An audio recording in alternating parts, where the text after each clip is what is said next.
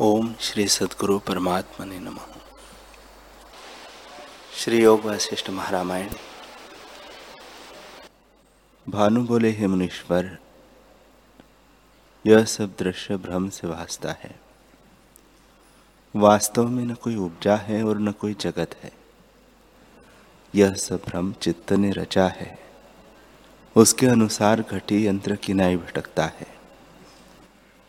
जब फिर आत्मा का बोध होता है, तब देह से आदि सब प्रपंच शांत हो जाते हैं। हे मुनीश्वर, जो कुछ दृश्य भासता है, वह मन से भासता है। वास्तव में न कोई माया है और न कोई जगत है।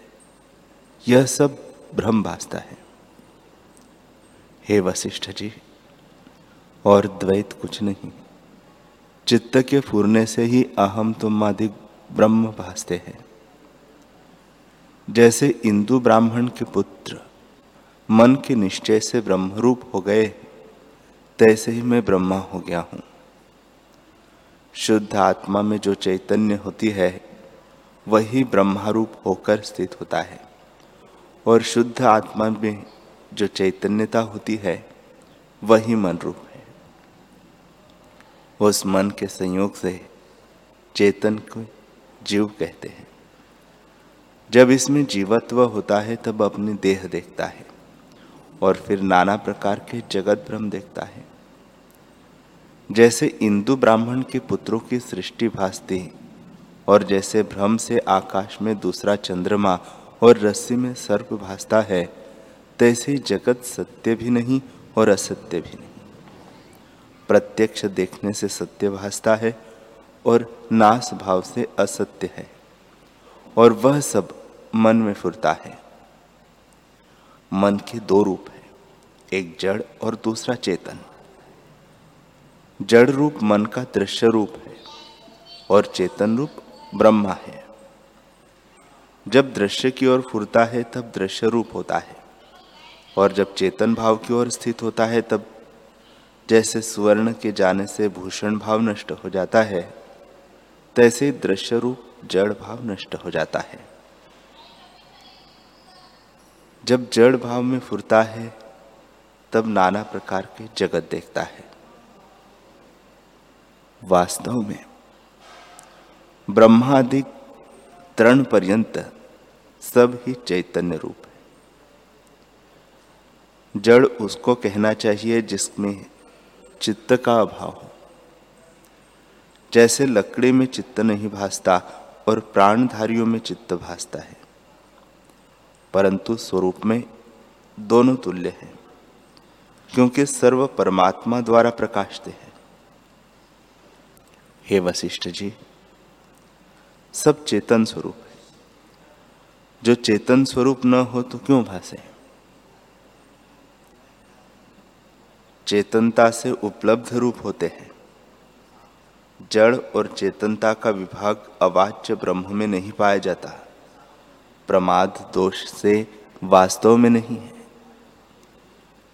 जैसे स्वप्न में जो दो प्रकार के जड़ और चेतन भूत भासते हैं, उनका प्रमाद होता है तब उस चेतन भूत प्राणी को जड़ चेतन विभाग भासता है।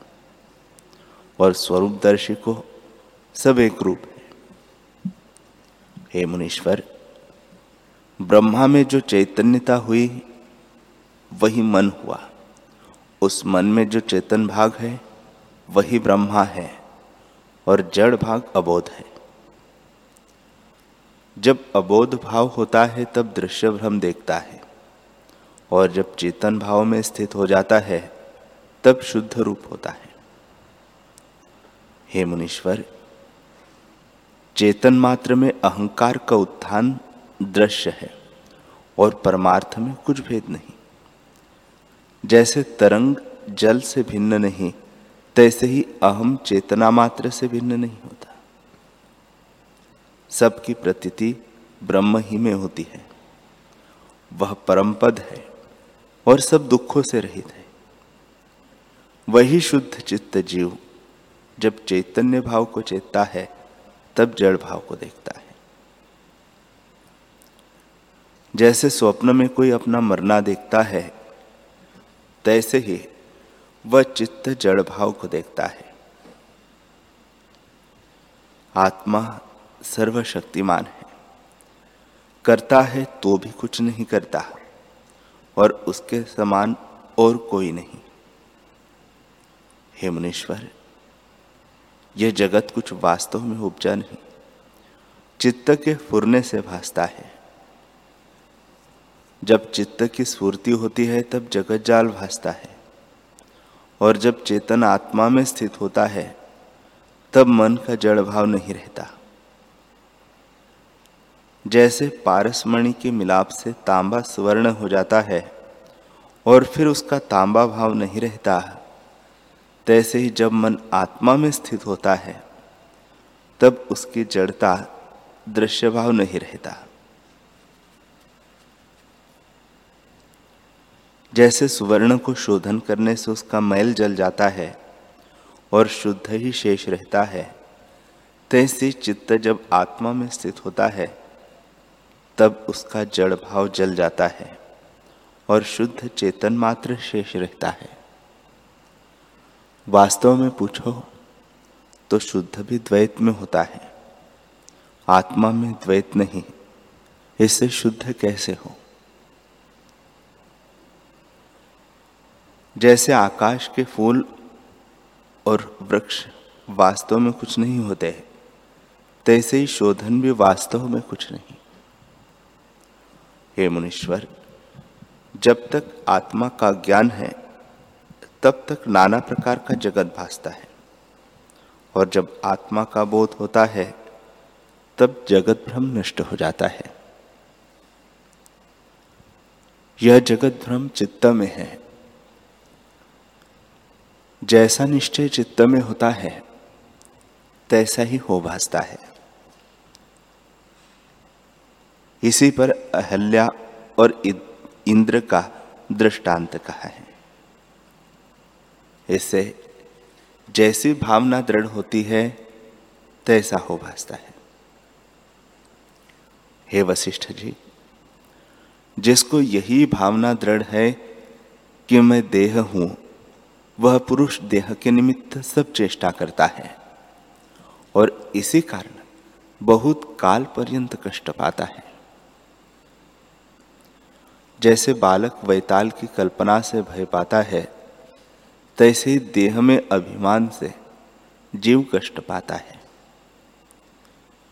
जिसकी भावना देह से निवृत्त होकर शुद्ध चेतन भाव में प्राप्त होती है, उसको देहादिक जगत भ्रम शांत हो जाता है।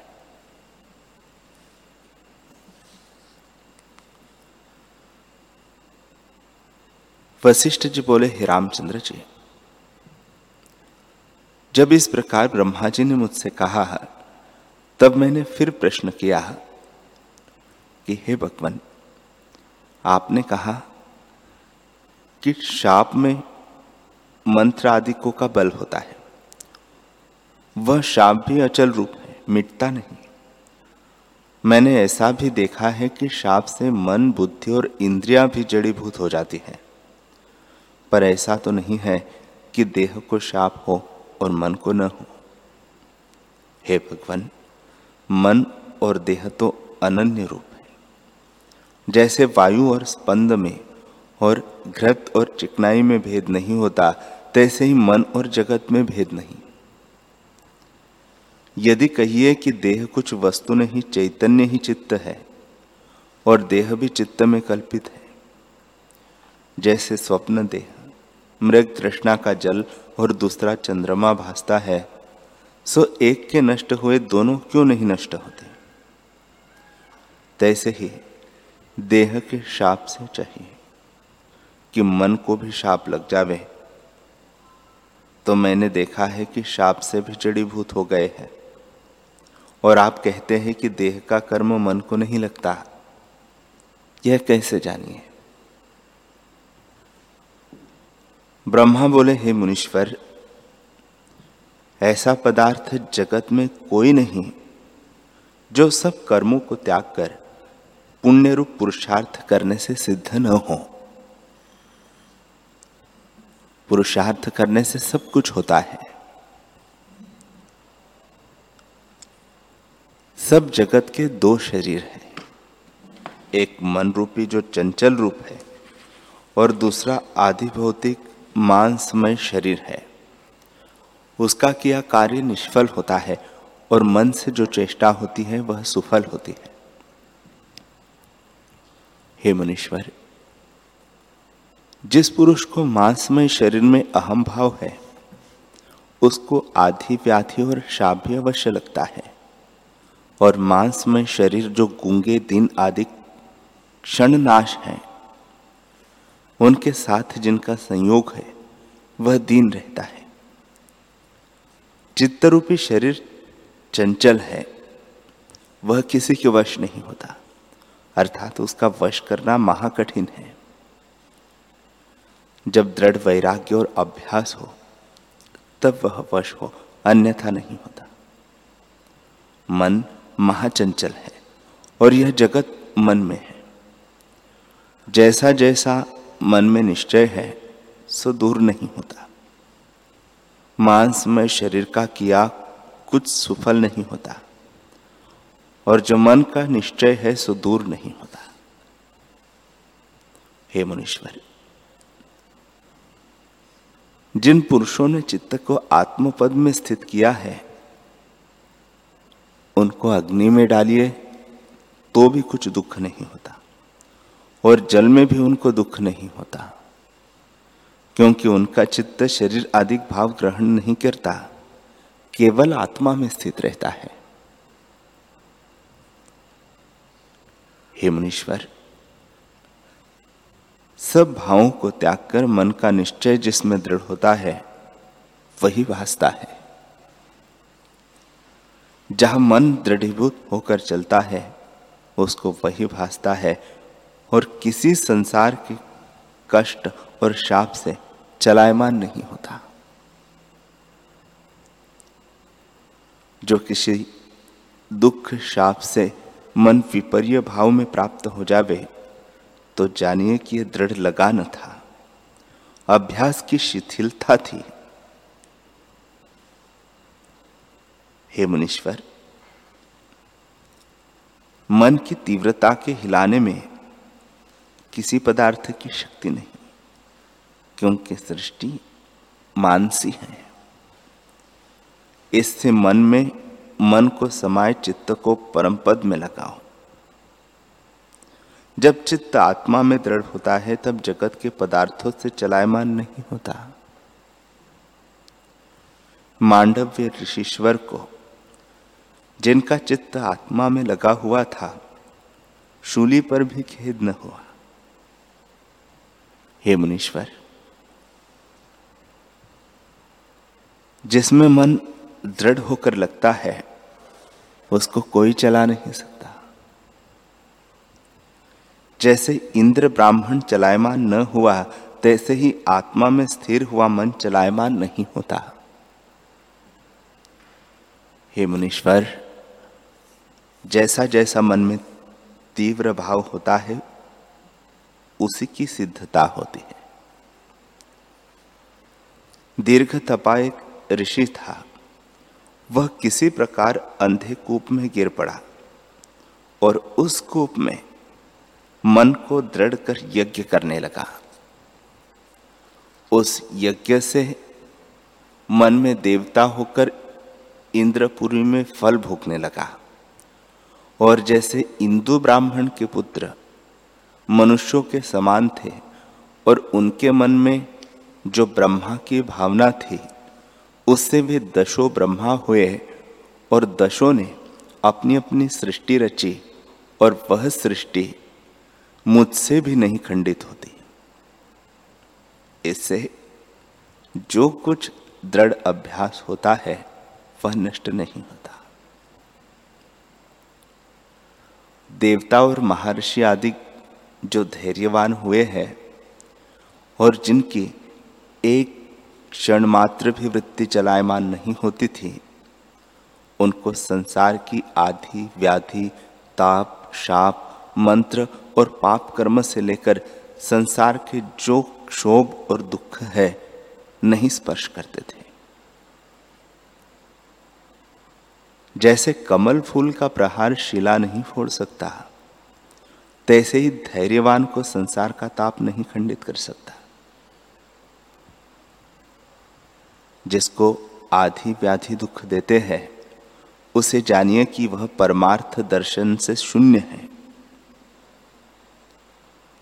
हे मुनीश्वर, जो पुरुष स्वरूप में सावधान हुए हैं, उनको कोई दुख स्पर्श नहीं करता, और स्वप्न में भी उनको दुख का अनुभव नहीं होता, क्योंकि उनका चित्त सावधान है।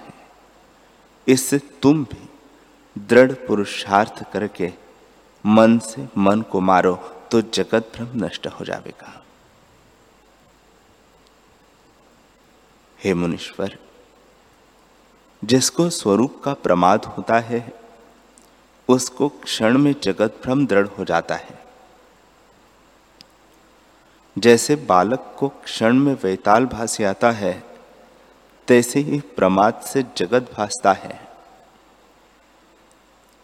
ये मुनीश्वर मन रूपी गुलाल है और वृत्ति रूपी मृतिका है। उस मन से वृत्ति क्षण में अनेक आकार धरती है। जैसे मृतिका कुलाल द्वारा घटाधिक अनेक आकार को धरती है, तैसे ही निश्चय के अनुसार वृत्ति अनेक आकारों को पाती है। जैसे सूर्य में उल्लू आदि अपनी भावना से अंधकार देखते हैं। कितनों को चंद्रमा की किरणें भी भावना से अग्नि रूप भासती है और कितने को विष में अमृत की भावना होती है तो उसको विष भी अमृत रूप हो जाता है। इसी प्रकार कटु, अम्ल और लवण भी भावना के अनुसार भासते हैं। जैसे मन में निश्चय होता है, तैसे ही भासता है। मन रूपी बाजीगर जैसी रचना चाहता है, तैसे ही रच लेता है। और मन का रचा जगत सत्य नहीं और असत्य भी नहीं। प्रत्यक्ष देखने से सत्य है, असत्य नहीं। और नष्ट भाव से असत्य है, सत्य नहीं। और सत्य असत्य भी मन से भासता है, वास्तव में कुछ नहीं।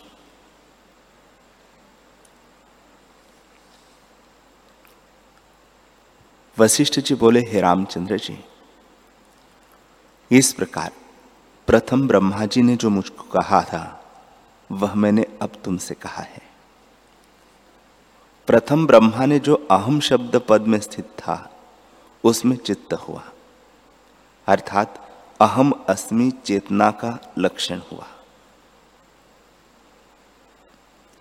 और उसकी जब दृढ़ता हुई, तब मन हुआ।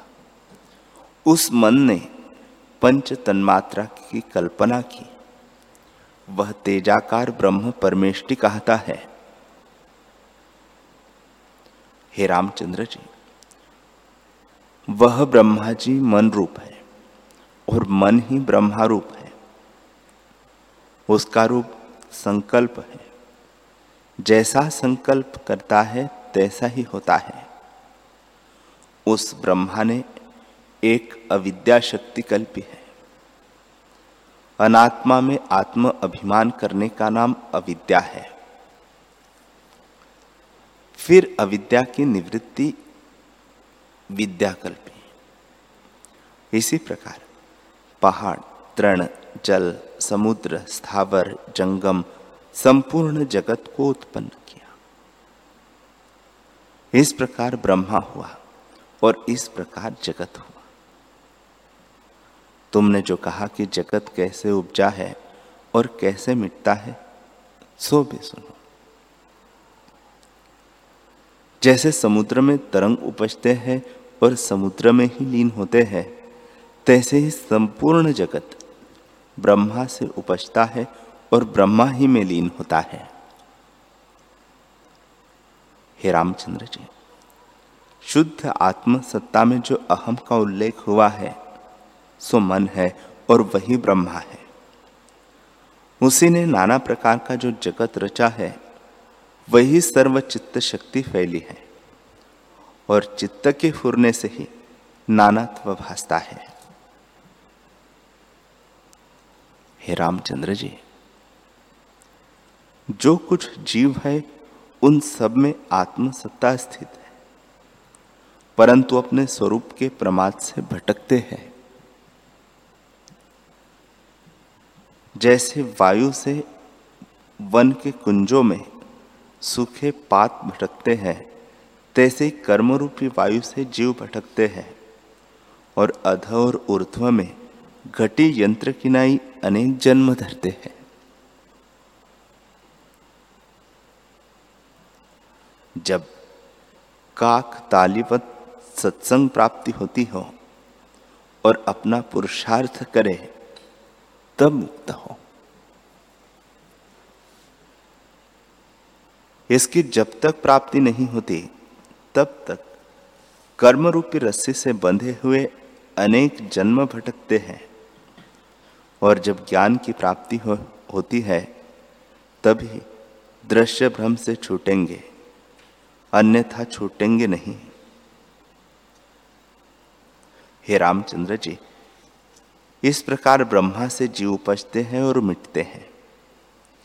अनंत संकटों का कारण वासना ही है जो नाना प्रकार के भ्रम दिखाती है और जगत रूपी मन की जन्म रूपी वैताल बेल वासना जल से बढ़ती है। जब सम्यक ज्ञान प्राप्त होता है, तब उसी कुठार से काटो। जब मन में वासना का क्षोभ मिटे, तब शरीर रूपी अंकुर मन रूपी बीज से न उपजे। जैसे भुने बीज में अंकुर नहीं उपजता, तैसे ही वासना से रहित मन शरीर को नहीं धारण कर सकता।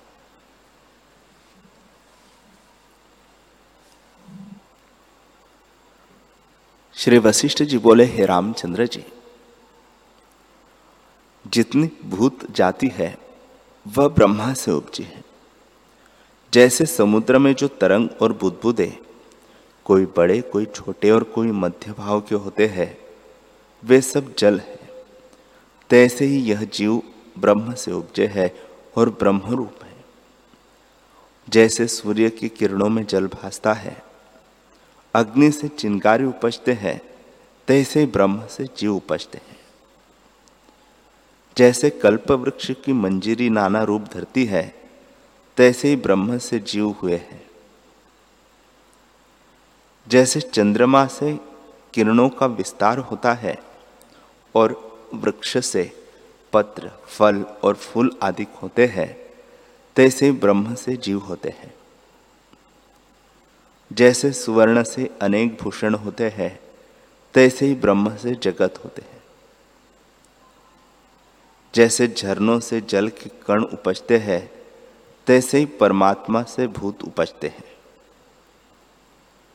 जैसे आकाश एक ही है, पर उसे घट मठ की उपाधि से घटाकाश और मठाकाश कहता है। तैसे संवेदन के फुरने से जीव कल्पना होती है। जैसे जल ही द्रवता से तरंग और आवृत्त रूप हो भासता है, तैसे ही ब्रह्म ही संवेदन से जगत रूप होकर भासता है।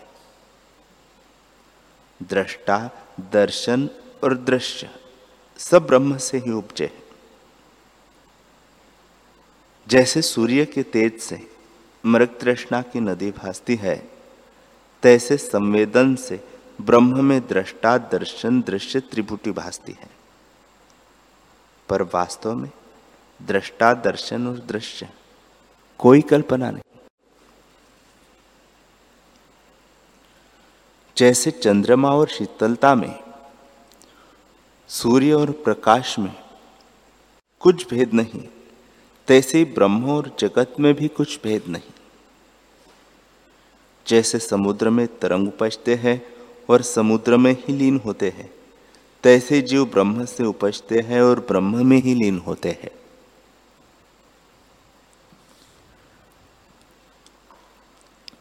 कोई सहस्त्र जन्मों के अंतर प्राप्त होते हैं और कोई थोड़े ही जन्मों में प्राप्त होते हैं।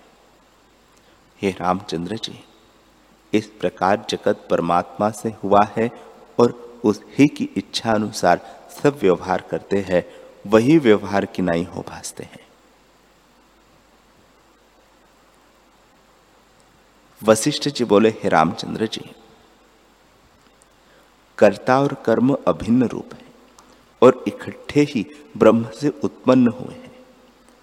जैसे फूल और सुगंध वृक्ष से इकट्ठे ही उत्पन्न होते हैं, तैसे ही कर्ता और कर्म इकट्ठे उत्पन्न हुए हैं। जीव जब सब संकल्प कल्पना को त्यागता है, तब निर्मल ब्रह्म होता है। जैसे आकाश में नीलता भासती है, तैसे ही आत्मा में जगत कल्पना होती है। पर आत्मा अद्वैत सदा अपने आप में स्थित है। यह भी अज्ञानी के बोध के लिए कहता हूँ कि जीव ब्रह्म से उपजे है। इस प्रकार सात्विक, राजस और तामस, इन गुणों के भेद स्थित है। जो ज्ञानवान है, उनके प्रति यह कहना भी नहीं बनता कि ब्रह्म से सब उपजे है। तो भी दूसरा कुछ नहीं, पर दूसरे को अंगीकार करके उपदेश करता हूँ। वास्तव में ब्रह्म सत्ता में कोई कल्पना नहीं। वह तो सदा अपने स्वभाव में स्थित है। जो ज्ञानवान है, उनको सदा ऐसे ही प्रत्यक्ष भासता है और अज्ञानी दूर दूर चला जाता है। उसको सुमेरु और मंदराचल की नाई आत्मा और जीव का अंतर भासता है। वसंत ऋतु में नाना प्रकार के नूतन अंकुर उपजते हैं और उसके अभाव से नष्ट होते हैं तैसे ही चित्त के फुरने से जीव राशि उपजते हैं। और चित्त के अफुर हुए नष्ट भी हो जाते हैं।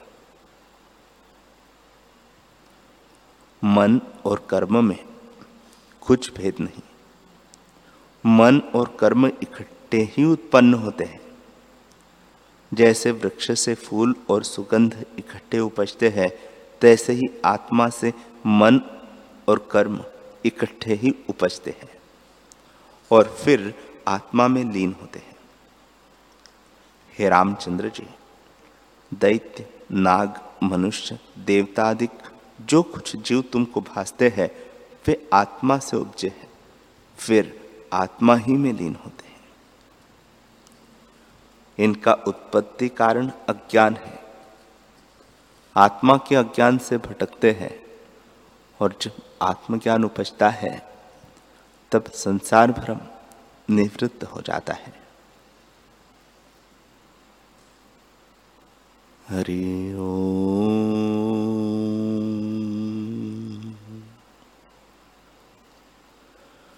हरि